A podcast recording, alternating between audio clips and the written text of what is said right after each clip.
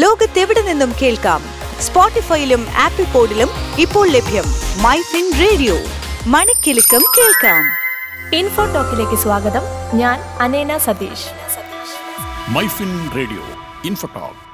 നിങ്ങൾക്ക് ഒന്നിലധികം ബാങ്ക് അക്കൗണ്ടുകൾ ഉണ്ടോ? ഒരാൾക്ക് എത്ര ബാങ്ക് അക്കൗണ്ടുകൾ തുടങ്ങാം? ഒന്നിൽ കൂടുതൽ അക്കൗണ്ടുകൾ എങ്ങനെയാണ് ഫലപ്രദമായി ഉപയോഗിക്കുക? ഇക്കാര്യങ്ങളെ കുറിച്ച് നിങ്ങൾ എപ്പോഴെങ്കിലും ആലോചിച്ചിട്ടുണ്ടോ? നിലവിലെ നിയമങ്ങൾ അനുസരിച്ച് ഒരാൾക്ക് എത്ര സേവിങ്സ് അക്കൗണ്ടുകൾ തുറക്കാമെന്നതിന് പ്രത്യേകിച്ച് നിയന്ത്രണങ്ങളൊന്നുമില്ല. പക്ഷെ പല അക്കൗണ്ടുകൾ ഉപയോഗിക്കുന്ന സമയത്ത് ചില പ്രശ്നങ്ങൾ നമ്മൾക്ക് നേരിട്ടേക്കാം. അതിൽ ആദ്യത്തേത്, ഓരോ അക്കൗണ്ട് തുറക്കുമ്പോഴും നമ്മൾ ഡെബിറ്റ് കാർഡിനും ചെക്ക് ബുക്കിനുമൊക്കെ പണം മുടക്കേണ്ടതുണ്ട് എന്നതാണ്. നമ്മുടെ പക്കലുള്ള പണം സുരക്ഷിതമായി നിക്ഷേപിക്കാനും ആവശ്യമുള്ളപ്പോൾ പിൻവലിക്കാനുമാണ് നമ്മൾ സേവിങ്സ് അക്കൗണ്ടുകൾ തുറക്കുന്നത്. ഒന്നിലധികം അക്കൗണ്ടുകൾ വിവിധ ബാങ്കുകളിൽ ഉണ്ടാകുമ്പോൾ ഏതാണ് നമുക്ക് അനുയോജ്യമെന്നത് തിരഞ്ഞെടുക്കാൻ ബുദ്ധിമുട്ടായിരിക്കും. വിവിധ തരത്തിലുള്ള വരുമാനങ്ങൾ ഉള്ളവർ പൊതുവെ പല അക്കൗണ്ടുകൾ സൂക്ഷിക്കാറുണ്ട്. ഉദാഹരണത്തിന് ശമ്പളത്തിനൊന്ന്, വാടക വരുമാനത്തിനൊന്ന്, കൃഷി വരുമാനത്തിനൊന്ന് എന്നിങ്ങനെ. ഒരു പുതിയ അക്കൗണ്ട് തുറക്കുമ്പോൾ മിനിമം ബാലൻസും വാർഷിക ഫീസും അതുപോലെ തന്നെ മിനിമം ബാലൻസ് ഇല്ലാത്തപ്പോൾ ബാങ്ക് ഈടാക്കുന്ന പിഴയെക്കുറിച്ചുമൊക്കെ അറിഞ്ഞുവെക്കണം. പല ബാങ്കുകൾക്കും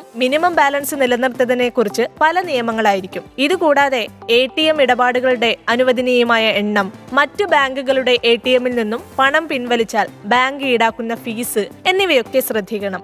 മണി മാനേജ്മെന്റ് കൃത്യമായി അറിയുന്ന ആളാണെങ്കിൽ ഒന്നിൽ കൂടുതൽ അക്കൗണ്ടുകൾ സുരക്ഷിതമായി ഉപയോഗിക്കാനാവും. ഓരോന്നിനും പ്രത്യേകം അക്കൗണ്ടുകൾ ഉണ്ടെങ്കിലുള്ള ഗുണം എന്തെന്നാൽ വരുമാനവും ചിലവും അനാവശ്യ ചിലവുമൊക്കെ കൃത്യമായി വിലയിരുത്താമെന്നതാണ്.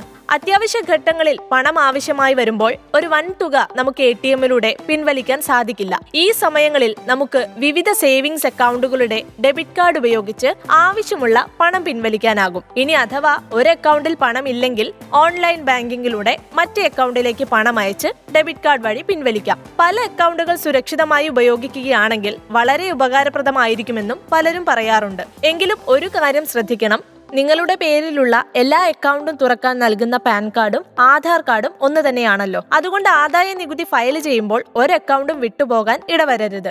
ഇനി സ്വയം ചിന്തിക്കൂ, ഒന്ന് വേണോ പലത് വേണോ എന്നത്.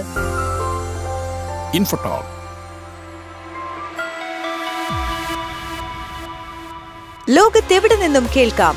സ്പോട്ടിഫൈയിലും ആപ്പിൾ പോഡിലും ഇപ്പോൾ ലഭ്യം. മൈഫിൻ റേഡിയോ, മണിക്കെലക്കം കേൾക്കാം.